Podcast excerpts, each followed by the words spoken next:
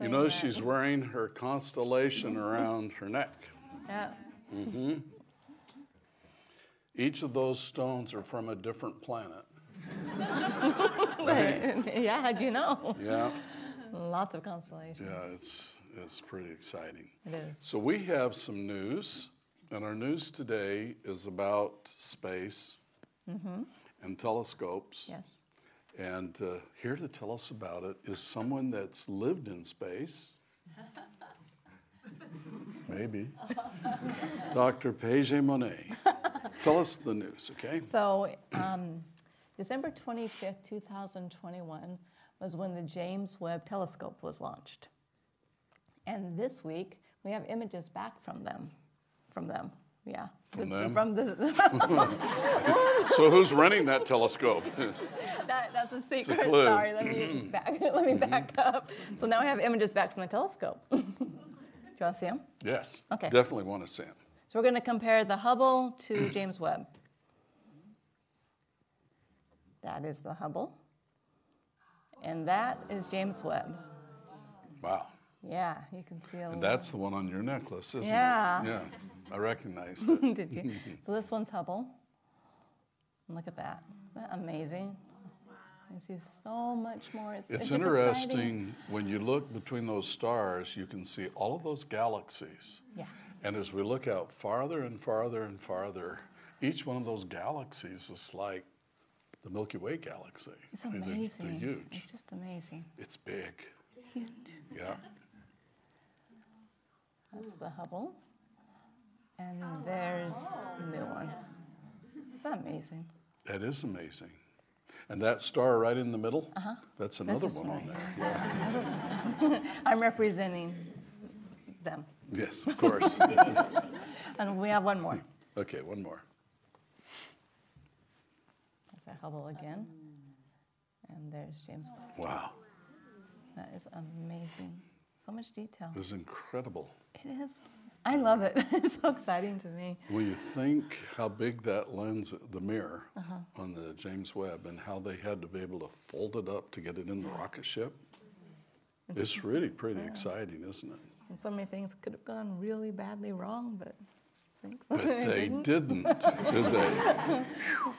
And you notice um, it's come out now that uh, my cousin, Elon Musk. I'm pretty sure he's my cousin. I think so. We're gonna have to track that back. Yeah, I think we both went through Adam or something like that. But anyway, think so, someday I'm going to have to meet Elon. Mm-hmm. But so he's still on this thing to go to Mars. Yes. yes. And so he's got this new rocket ship that sticks out these arms and spins around like a carnival ride, so you have gravity.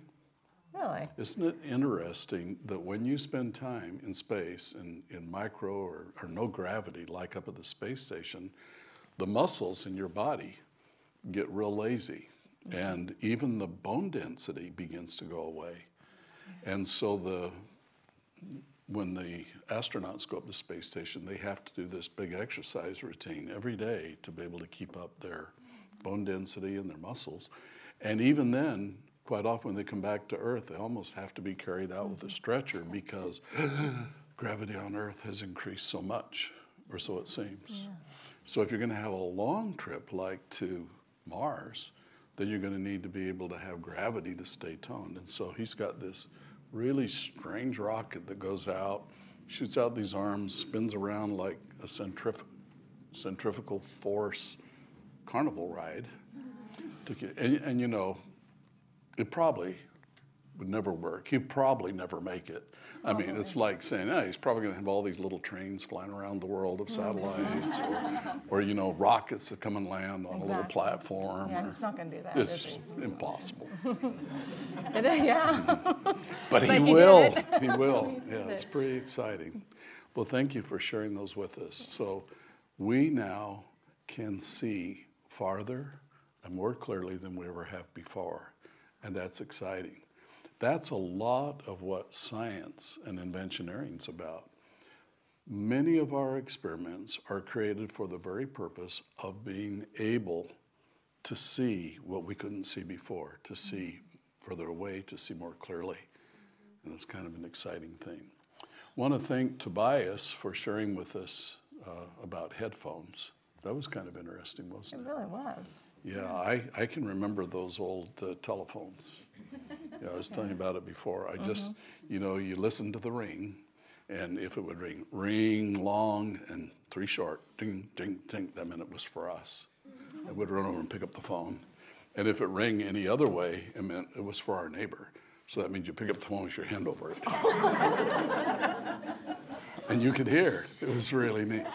Yeah, don't cough though while you're doing that. And don't breathe heavy, huh? It's really bad when uh, Mr. Jones says, Roger, get off the phone. he, could, he could tell by the way you did it, huh? I think he could tell my cough. anyway, that uh, discussion by Tobias is very interesting to me this week because I've been working a lot on the new Acellus pods that we're going to be shipping out to schools this year, and I'm trying to eliminate headphones. Here's Tobias trying to invent them, and I'm trying to eliminate them. Headphones create problems for students that are trying to study. You know, on the on the new pods, we have uh, found these uh, little wobble stools, you know, so that you can move around while you're, and, and it's good for you. You can get a PE credit for That's how we're going to do it. while at the same time. Uh, but um, we've had a lot of problem with breakage of headphones. They are kind of annoying. And schools say they just go through them. When, when they take the cord and go like this, they don't last as long, especially when they they hit something. But the, the real concern that I have, remember with the new pods, we're trying to make it so that they prevent uh, sharing germs. And that's why we have the, the platform in the middle with the things that pull in the air and run it through ultraviolet light to sterilize the germs. Sterilize means makes them so they won't reproduce. But it also has uh, a problem when you put headphones on, they spread germs. I mean, they, they can share head lice with your friends. Try these. and you can also have other kinds of, of germs that can be spread that way. And so I'd really like to have it so that we don't have headphones.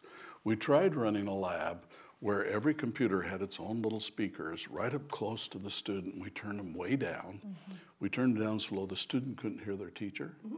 We turned them up, and then you could hear everybody's teacher. Mm-hmm. And it sounded like one big mush. It's hard enough to learn when you can only hear your teacher if you have to hear them all at once. What if you could sort those sounds out, though, and learn 25 lessons at once? That's what I want to do. But that's, That that's for next year, oh, right? Oh, oh, just next year. So, how do you put that sound out for just one student? You remember we talked about this before.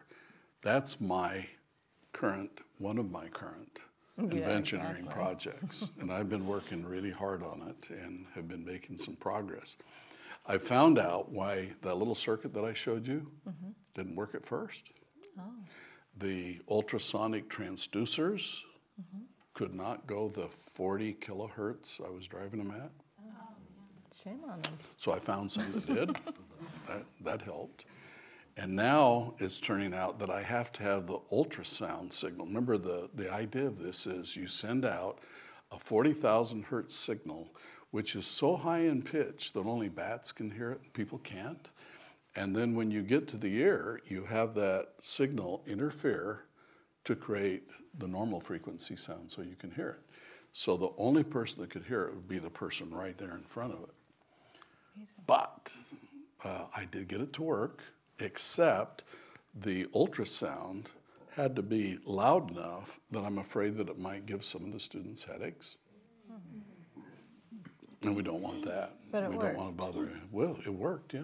That's neat. We could try it out on you. Yes. Yeah.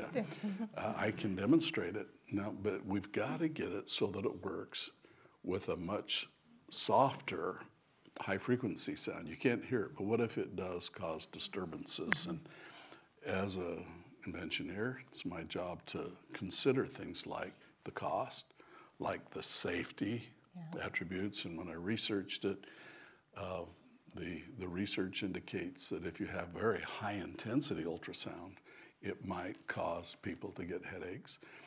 I'm not up at what you'd call really high, but I'm higher than I would want to be. I want it so it doesn't bother anybody. So back to the drawing board, and now I'm working on a new way of making this the audible sound a lot louder with a weaker ultrasound signal. And I've got an idea, a theory. I'm going to a more complicated circuit, but I think it might work. And I've also started developing a version where I don't use ultrasound at all. Instead, I've got a dish, like a telescope mirror, that would hover above the head of the students.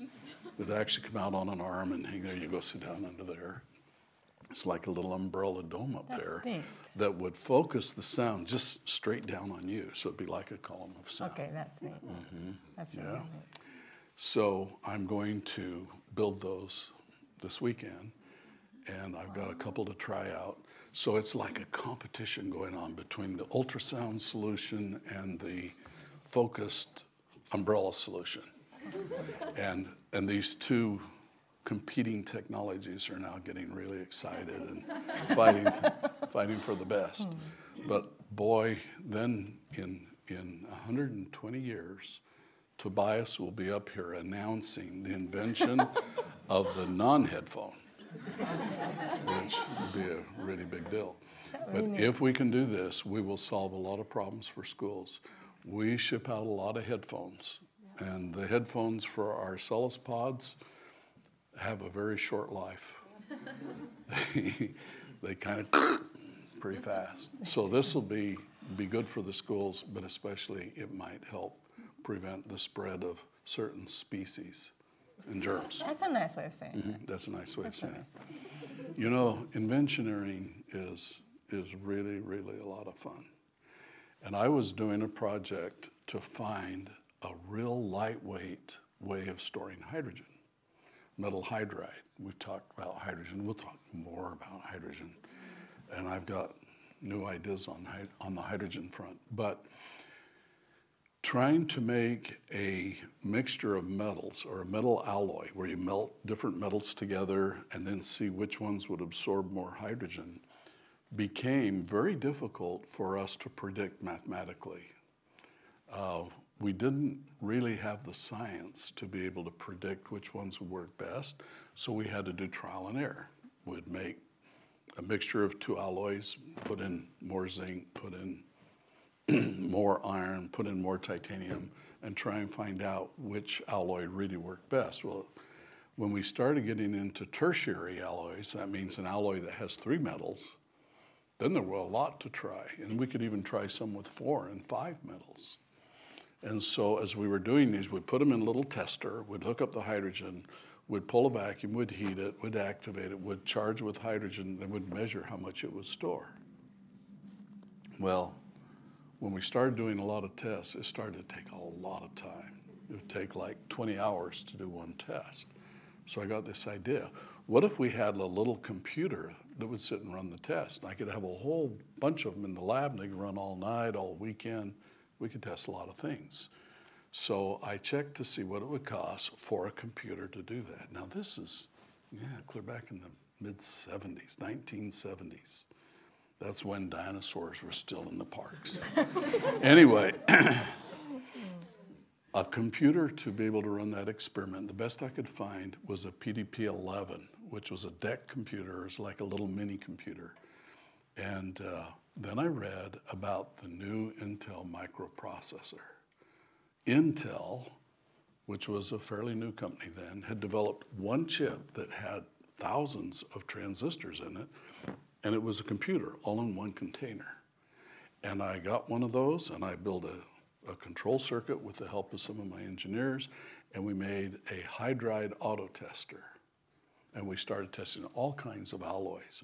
But as I looked at that chip and as I worked with it, as we programmed it, I began to realize this little chip is going to completely change the world.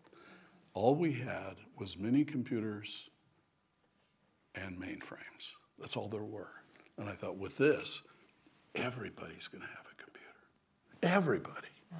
And when everybody has a computer, they're going to want to figure out a way that everybody can share all the information.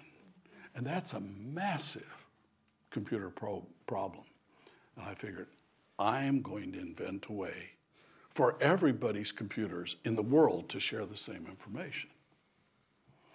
And so I started out by building one of these little personal computers, you know, like I have a sample of one of these little personal computers right here. Here's a real powerful one.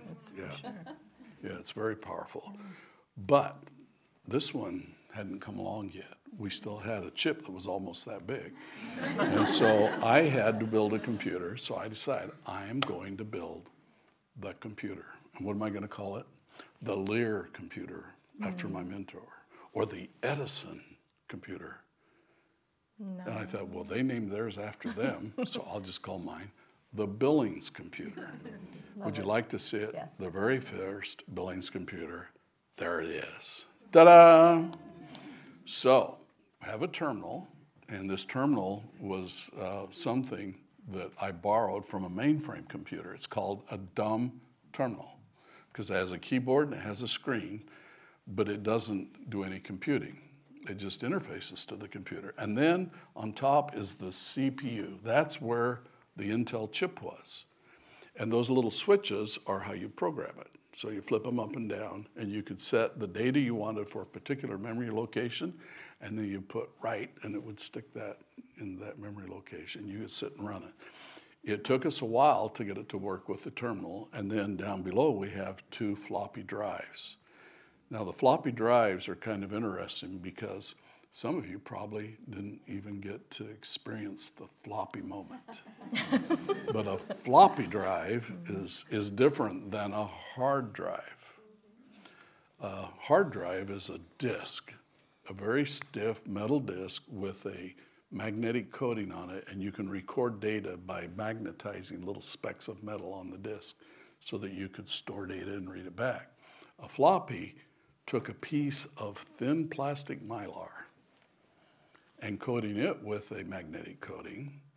And then to protect it, you put it in a folder, which you could stick into a reader and it would spin inside the folder, and you had a head that would read data.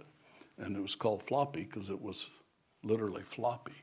Well, if you look on my little computer here, I have two floppy drives. They took an eight inch floppy, and that was my first computer. Well, I had a hard time uh, getting people very interested in these computers, which was really disappointing because I thought everybody would have one. You know, you could wear those on your watch. I think it weighed about 295 pounds with all the pieces. But just think of the toning you could get, you know, when you go out in space. Um, we perfected that design a little bit, made it a little prettier, and we built a factory.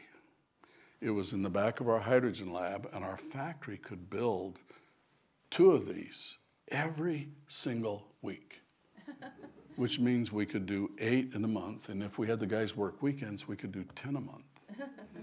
And so I went out to sell them. And I, wh- where do you go to sell a computer? So you go out and you, people have heard of mainframes, they've heard of minis, and here I've got this thing in my trunk. I said, yeah, it's a, it's a microcomputer. I actually train, uh, trademarked microsystem as a microcomputer. Microsystem was my brand, a Billings microsystem. And I went, all my friends, and none of them were needing one right then.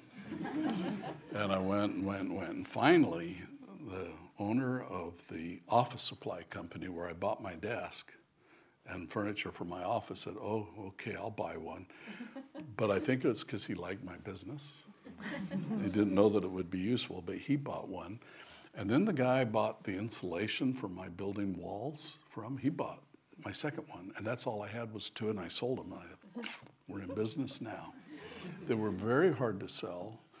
Uh, there wasn't very much you could do with them, but it was an amazing breakthrough. So then I said, you know, all these big heavy pieces are crazy. We've got to get it down to something like, well, I wasn't ready to say that. We've got to get it down to something smaller. So we worked very hard to take all those pieces and put it into one box. And we built one circuit board. It was about this big that had all of the parts of the computer on one board, even the power supply.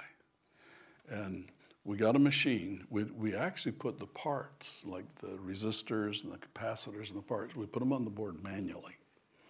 We had little things to bend them the right size, and then people would stick them through the holes. And when they were all stuck through, all these parts sticking through the bottom, we would then put them on a conveyor that went through a bath of molten solder that would flow up around the bottom. This, this long uh, area, and the melted solder would flow up through and over. And as the board would go over, it would solder all the parts because we had thousands of solder joints to make. And so some of those boards would be going down that conveyor and they would get stuck on something and fall off and they'd dive down into the big lake of molten solder. And we would get a tool and fish them out and they'd come out all silver. And uh, my production guy called them divers because they would dive down in the solder. And after a little while, we had a whole pile of divers because after they did that, you couldn't use them again. It was just impossible to use them. So the divers were stacking up, and all of my money was getting tied up in the divers, and I couldn't sell anymore. I had those two sold, but no one else decided to buy them. So we figured out how we could make all on this one board, and we put them in production. And then I needed a case to put them in. Got to have a cabinet. Well, how do you make a cabinet? Well, the cabinet I need need to hold the screen, need to hold the drives, the floppy drives, need to hold the keyboard, and um, where do you get something like that? Well, I found a company out in Davenport, Iowa, that would mold a certain kind of plastic called plastic foam, or it was foam molding. And at, at that time, it was very new, and it was strong enough that it could hold the weight of these components. So we made a design for a foam molded cabinet and paid them to make a tool so they could stamp some out and send them to us. And they told us how long it would take. It took longer. Mm-hmm. It took longer. And I bought a full page for advertising in a computer magazine called Datamation. Remember, this is before there were personal computers. It's 1976 to be exact. And it was getting closer and closer to the time of the ad, but they didn't send me any cabinets. When are they coming? Well, we're working on it. We're having problems. It's a big mold, you know. And so last minute, we were out of time. So I went down to the guys, the architects that design houses. And you know, they have a guy there that would make a drawing of the house you're going to build so you could see what it was going to look like. And I said, if I give you these drawings, can you make a drawing of what my computer's going to look like? He said, sure. So he drew it up. I looked at it, wow, that looks pretty. I'd never seen it before. and I put it in the magazine. I ran an ad and I said, here's the Billings computer. You really should order one. I couldn't put a picture because I didn't have one, so I put the rendering. Would you like to see it? Yes. Introducing the new Billings microsystem.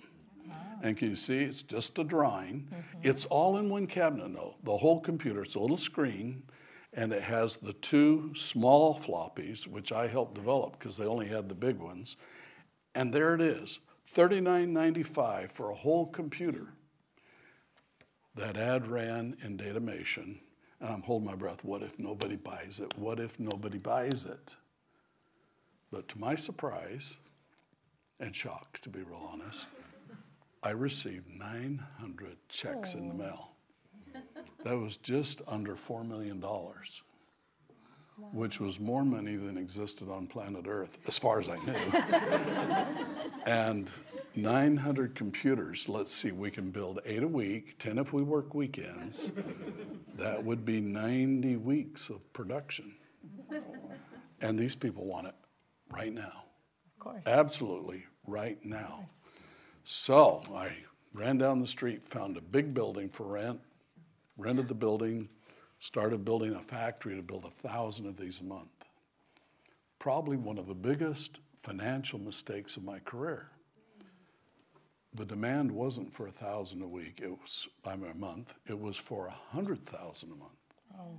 And I should have got the factory a little further down the road where they made dumb terminals and they could build 100,000 a month and I should have mm. because this was before Apple, it was before everybody.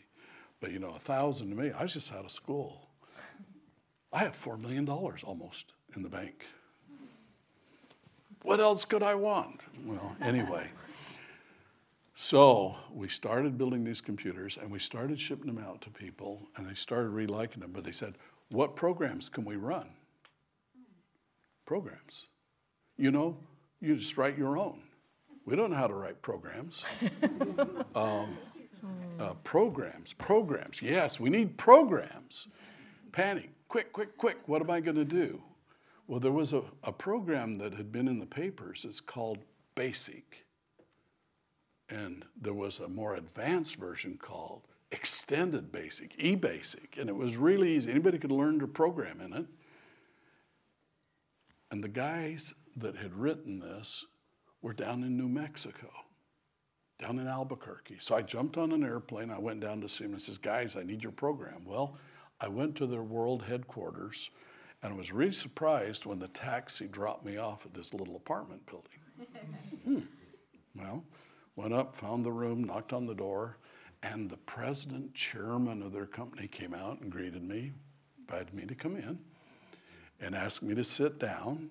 And he sat in the chair, and I sat on his bed. And we had a real nice conversation. His name was Bill Gates, and he had just left school to start his little company called Microsoft. And they had a one program called eBasic, and they hadn't really got an office yet because it was right at the very, very, very beginning. I said, I need your program, and I need more programs.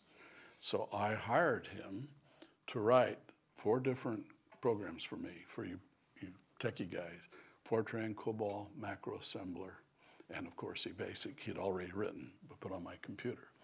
So he said, to make it run on your computer, we'll need one of your computers. So I shipped him one. And that was in 1977 when he started using the beginning of the year. I shipped it in 76. And in 1981, which is like five years later, the IBM PC first came out. And at the launch of the IBM PC, IBM decided to use Microsoft software. Well, Microsoft software was all developed on the Billings computer.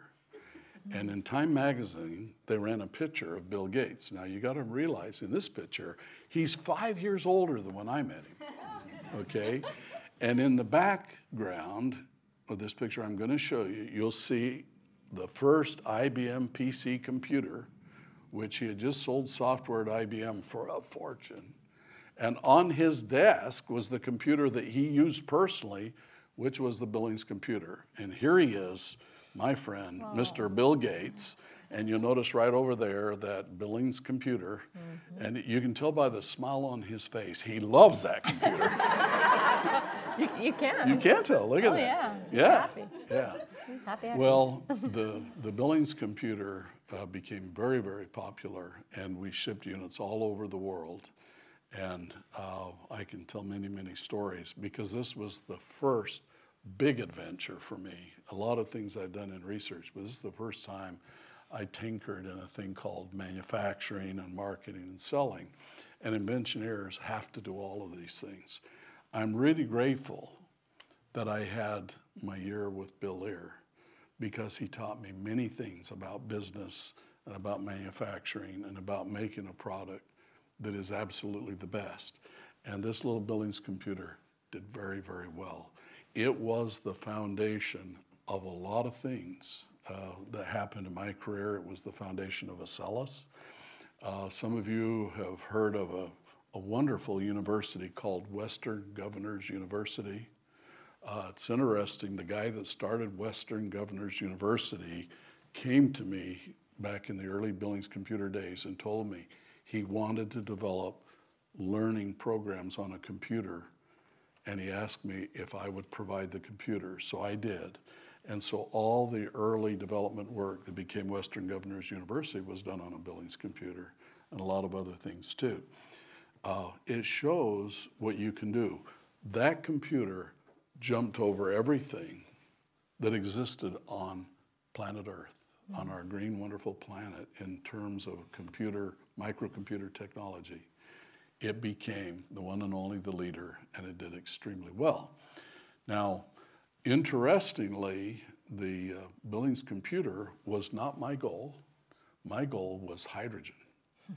And so the Billings computer ended up being sold, and uh, it gave me the resources to do a lot of these other projects that I'm doing. But it's fun to get an idea in your head. And Bill Lear, you know, got the idea of the Learjet. He really saw it. He envisioned it. He knew what it was. He actually flew it in his mind. He even took his wife for a ride in the kitchen. And then he knew how to build it. Well, with me, I invented the computer. I took my wife for a ride. I told her all about it. I said, hey, I have an idea that's going to change the world. And it wasn't just for making a good little computer. It was about making a computer that could share information with all the other computers on the planet. And I told her someday everybody's going to have one. And I said, the problem of all being able to share information is very difficult to solve. And my solution was to have central computers, which I call data centers. Today they're called servers. And by having the servers that all the computers can uh, connect to and get the information with the protocol, and, and these are uh, things that are described in my patent, it became possible for us to share information in, in the amazing way we do today. I really think people are blocked from doing their greatest achievements because they just don't realize they can. And you know, if if you're going to do something, something big especially, something that not everybody else is doing, you first have to figure out what it is you want to do. And then you have to believe that you can. Uh, I take a lot of pride in the in the personal computer space. Uh, one of the countries that really got excited about the Billings computer was Norway. Have you ever heard of Norway? I have. Have you? Well, there's a company in Norway that does things like make tires for big trucks and it makes boats, mm-hmm. big, you know, big, big boats. You ever heard of Viking? Yes. Viking is a major company in Norway, and Viking, this big, giant company, decided they wanted to be the Billings computer dealer for all of Norway. I said, sure. I don't think we'll sell anything in Norway anyway. So no, I didn't say that. So they became the dealer, and they started selling the what they in, in I have Norwegian brochures, but they call it the Billings Microsystemer. Systemer. That's how they spelled it. And they started selling computers. They set up stores all over Norway, and we sold more computers in Norway than we did in the U.S. There you go. Yeah, because we had a good reseller, and uh, it was just exciting with the power of the marketing capacity they had, and with the advantages of this computer. They were very, very, very successful, and so were we. It's really fun to have a business like that and have it really take off. But you've got to understand, you go up that optimism curve and then you go down and you don't get discouraged. When we started shipping out these 900 computers to all the people that have been waiting for them, because we could now build a thousand a month, the computers were arriving at our customers, and about half of them would arrive broken. Hmm. They were broken. And the reason they were broken is because the guys in shipping are so gentle. Not. Not. They, we, we put fragile there, great big letters on the box, big sticker, fragile, handle with care. Oh, fragile, huh? and, Yep. and they'd arrive broken. And it was, people would say, oh, it's broken, I need another one. So we'd have to replace them, and there was going our money, and we needed parts, we couldn't get enough parts. And so I went down to our factory, which was just a few blocks from my office, and I saw all those computers going down the assembly line. It was neat to see them all, and they all said Billings. it's not that it Not bothered my ego, but it didn't hurt anything, you know what I mean? So I figured out, what are we going to do? What are we going to do about this? So I went over and I picked up one of the computers that was on final inspection line. I picked it up. I had the plant manager there with me. And I turned it around sideways and I oh, dropped it No. and it just shattered into parts. Oh. And I said, just pretend I'm one of the shipping guys. That's what we do to them. Now, what you guys got to do is figure out how to make it so that won't hurt them. And the guy got big eyes like, you're kidding. I said, no, no, they're getting broken shipping. And he says, well, how am I going to fix that? And I said, well, better packaging mm-hmm. and stronger.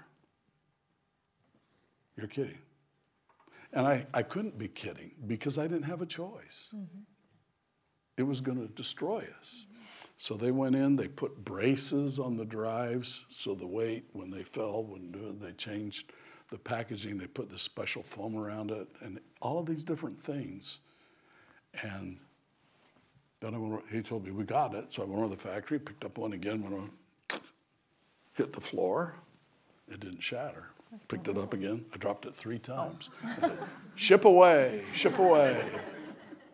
But it is interesting all the things they had to do. As soon as they knew that they had to be able to survive shipping, they did it. They fixed it. When I first dropped them, I wasn't sure we were ever going to be able to make a computer that could survive shipping. But we had to try, and we did it, and it made a difference. And in business, and in technology, and in research, and in entrepreneurship, and in getting along with Dr. Yeah, you gotta keep trying. You gotta keep trying. You gotta keep trying. did I put my foot in my mouth? you gotta keep trying. Get along with me. It's tough. Excuse me just a second, I'm being socialized. Okay. Social, Socialized. socialized. That doesn't sound right, Keep does it? I, I'm, I'm being taught a social, Not by me. emotional. Yes, okay, go ahead. I'm not that bad. I'm not that bad. No. I'm not that bad. I'm not that bad. I'm not that bad. Okay, I think I'm better. We're not that bad. You know you're a good teacher. Okay, well, all I want to say is if you cannot see your dream, you'll never know whether or not you've achieved it. Bill Air, most people never achieve their dreams because they don't know what they are. Dream big, believe in yourself, and make things happen. That's what inventioneering is all about, isn't it? So now, uh, Dr. Paget Monet's asked me if she could have a few minutes to kind of sum up. So I'm going to turn the time to her. Did I ask? I. I think we've got some bad information. She did not I ask. did not ask. How many are in favor of turning some time to her? No, it's Okay, go ahead. So, seriously, what do you think about inventioneering? Are you an inventioneer? And why do you think, and, and tell us your feelings about it. I think it's crucial to really making the world work. I really do. And I think that all the ladies and the young women out there who think they can't be, that's not true. And the young guys, I think that there's an inventioner in all of us. And I think that you're showing us that. That's what I think. And I think she is an inventioneer. And some of the things she's inventioneered we can't talk about. That's true. that is true. There's some that just garbage. but it's it's really wonderful. Now you remember a few years ago, um, we challenged her to create a series of special lessons that would respond to certain situations, crisis situations in people's life. Like maybe there would be a serious illness, or you'd lose someone very close to you, or any of these events that that happen to real people. And we just said, so could you create some lessons so that if a student went through a situation like that, they would have some support? Maybe, maybe someone's being bullied. A lot of people are, are bullied at times in school. Maybe you could help them deal with that kind of trauma, that kind of a situation. And some of the students maybe have gotten caught up in bullying. Maybe they need a special lesson on why that's not how they want to be. And so she created these lessons. Uh, the lessons were, were pretty amazing. In fact, they still are. But we had to take them down because um, the students started watching all of them. And the parents thought, well, wait a minute, I'm not sure. I'm not sure they need that. and you think that's a wild story. Did I tell you what happened at the prison? We have two minutes. In the first, You know, this is not Can I tell them this? appropriate. All right, we just have one minute, so we're gonna have to talk fast. In, in the very first social lessons, we were teaching social emotional education and PE, Yeah, we right? Yes, we. And so she was out there teaching them how to do these aerobic exercises. Okay. And we got contacted by one of the prisons that was using the Acellus, and they said, we need to take that out of the library. And we said, why? And they said, because the inmates are just watching those 24 7. really? Yeah. So we did.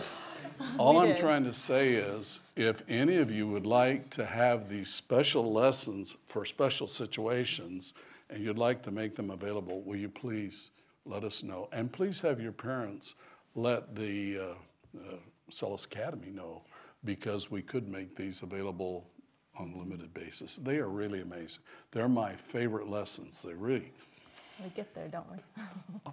I watched them all, and it made me a better person. Well, we, we talk about the real things.